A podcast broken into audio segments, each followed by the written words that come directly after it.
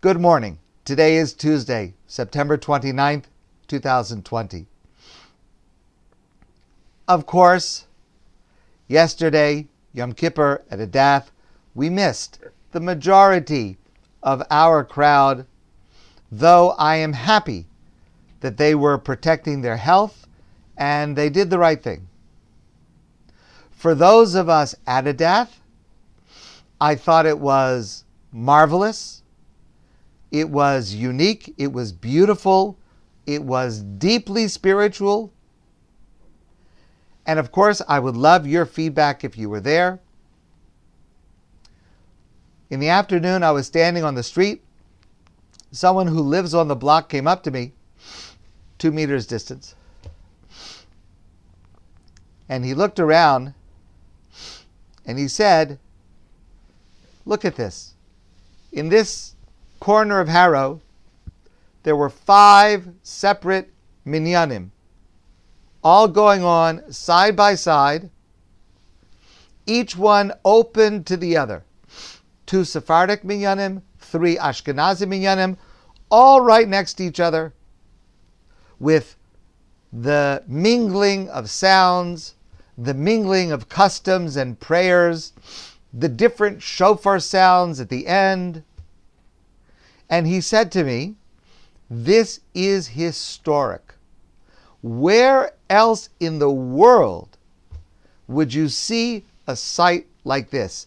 And he is absolutely right. It was a historic, incredibly beautiful, meaningful site, our little corner of Harrow. A tremendous, tremendous accomplishment. It comes from a dedicated group of men and women, each of whom went beyond what they were originally asked to do. The people that led the davening, the people that set up, the lay people that made the decisions, the people that took care of the tent, the people that took care of the registration, the people who took care of the seating. Everyone worked harder than they thought they were going to have to work, especially when the rules changed last Monday night and every single member of the team remained flexible, making changes when necessary, I could not be more proud of Adath than I am this morning. Okay, then with the end of Yom Kippur comes the news that the alert level in Montreal was raised to red. So, first, I think that there is a troubling and wrong attitude in certain parts of our Jewish community, and it surfaces often and in many different ways, but it boils down to some variation, variation of this. Why is the government doing this to us? That is wrong. It's factually wrong, it's philosophically wrong, and it's an attitude that contains the seeds of much behavior that is against the law and against Jewish law. Because the government is not doing anything to us, the government is doing this for us. It is for our protection. Those people who lie when they are in isolation or quarantine those people who lie to get exemptions from quarantine when in truth it really does not apply to them. Those people who continue to gather without masks, or to gather without two meter distance, or who are singing loudly, even with masks, they are violating the prohibition of Dina d'Malchusa Dina, the law of the land is the law they are violating the Torah prohibition, Vinishmartem ma'od lenafshosechem, and you shall be exceedingly cautious concerning your health, because all these measures, all of our experts tell us, are unsafe. They are putting their own family and friends at risk for serious life threatening or life altering disease, and they're putting us at risk you and me. And lastly, they are putting the reputation of our community at risk. And their actions have already caused terrible Chilul Hashem desecration of God's name. And unfortunately, it continues to happen. I understand from Facebook, reading last night, that there were actions where the police came to interrupt services that were not being held in accordance with the guidelines at a couple of places. I didn't see it anywhere myself. Of course, our precautions were 100%. I'm very proud of how careful everyone was about every detail of the precautions in Adath, but I saw it on Facebook. So let me say this I wasn't there. I am not the umpire. And I am not taking sides. And I am not naming names because I do not have firsthand na- knowledge. If, after a full inve- investigation, the police are found to have done something that was improper, then of course they should be held responsible. Goes without saying. However, let me add when I see among those complaining of their treatment places that since March have flouted the rules, transmissions have occurred there, events breaking the rules have occurred there.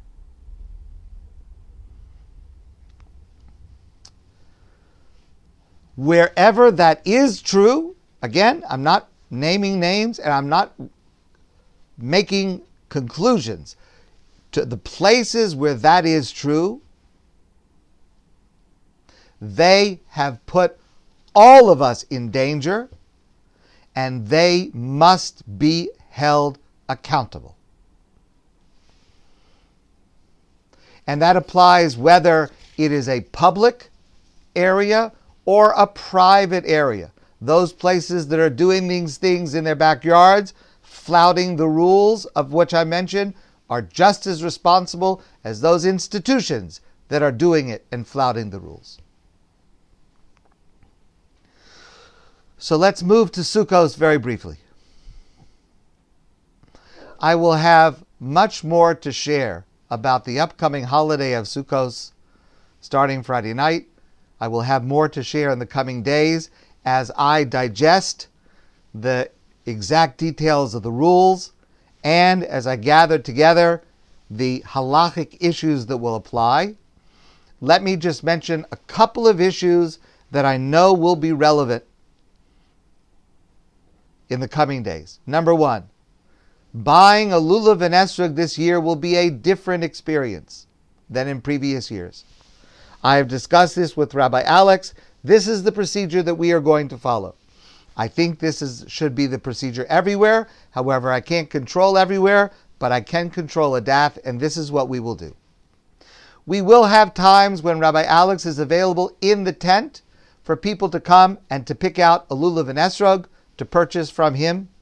And I certainly urge you to purchase from him because he is the most honest person that there is, and he gets the best quality merchandise that is possible. The way we will do it is, again, in our tent at designated times so that it is not crowded at any one time. Please call him or contact him by email to make an appointment. One set will be displayed on each table, separated throughout the room. So there will be no reason, and we will not allow people to congregate in any one place at any one time. All sets will be wrapped. All sets will be on display on that table. No touching. You touch it, you buy it. That's it. This year, you can't pick it up and look at it and turn it upside down and do this and do that. Forget it. If you want to do that, go somewhere else. And you should not go somewhere else because it will not be as healthy. It will not be as safe. You can look at it on the table, Make your choice. When you pay for it, you can pick it up. That's it. For the first time in my adult life, we will not have a shul set of lulav and esrog that will be passed from person to person who does not have their own to be able to make a bracha. It breaks my heart to have to do that, to not make it available to people that do not have their own lulav and esrog. However, the issue of handing from one to another carries too much risk, and we will not allow it.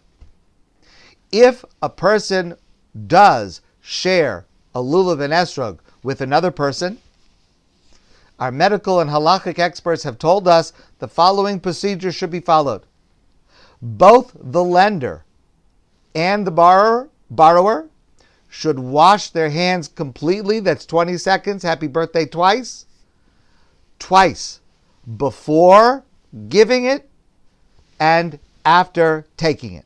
So that means the lender should first wash his hands properly, and the borrower should wash his hands properly, hand it from the lender to the borrower.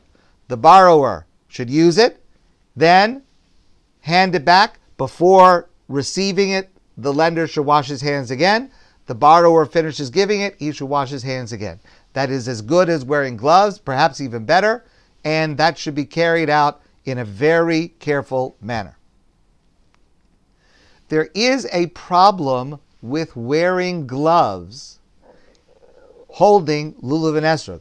The Talmud itself discusses that when we hold the lulav and esrog, it has to be against our skin, and therefore holding the lulav esrog even in safety gloves may provide a problem. However, so far, our medical and halachic experts have told us that we are better off with the procedure of very careful hand washing, what I just described before. Both people, giver and lender, washing their hands well and properly, both before taking it and after giving it back, and that should provide adequate uh, preparation and safety.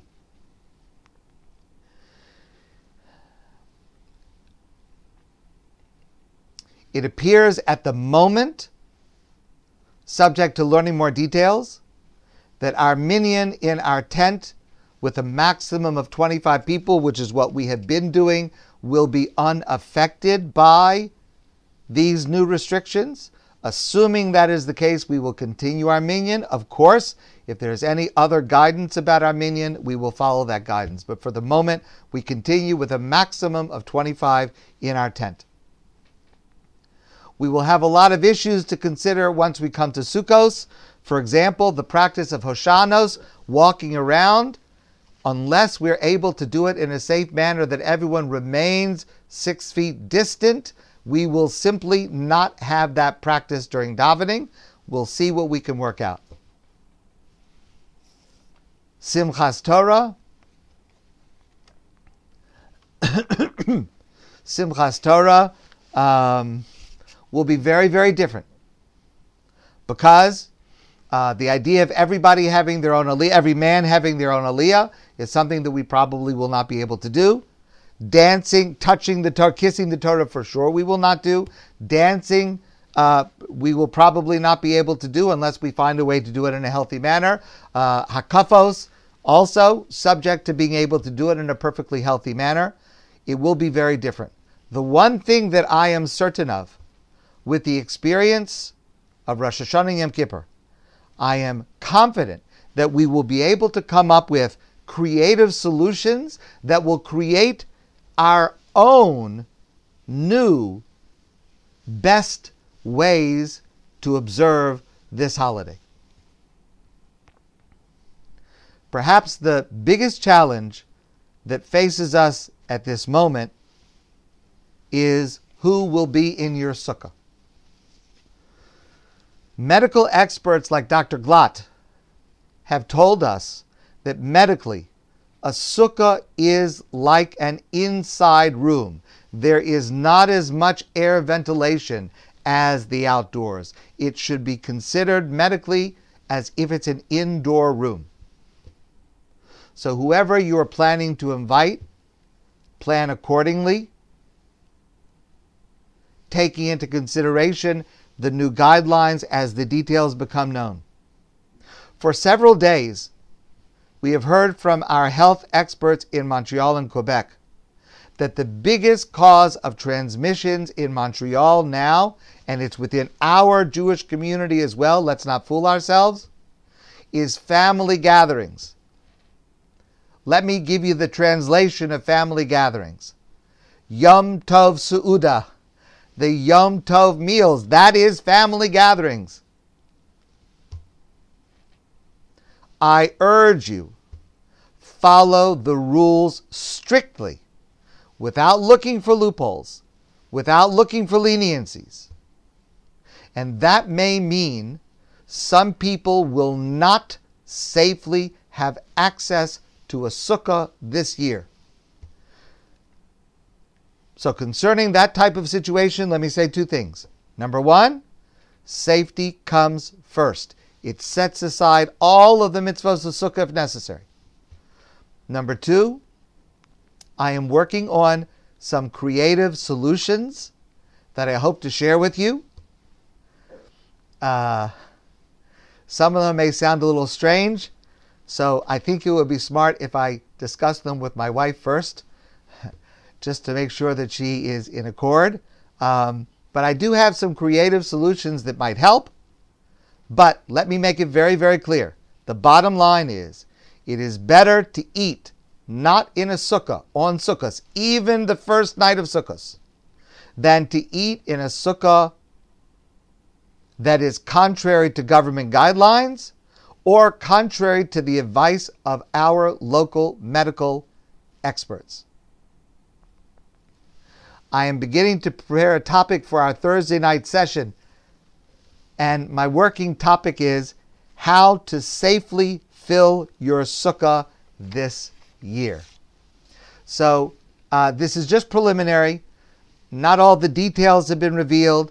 There will be more halachic information coming out and guidance and more suggestions about how to make this sukkos the best sukkah experience in your life. I am confident that if we put in the effort and we have the right attitude, we will be able to achieve that. My friends, I wish you a great day. I look forward to seeing all of you soon in person. And meanwhile, stay safe, follow all the rules carefully.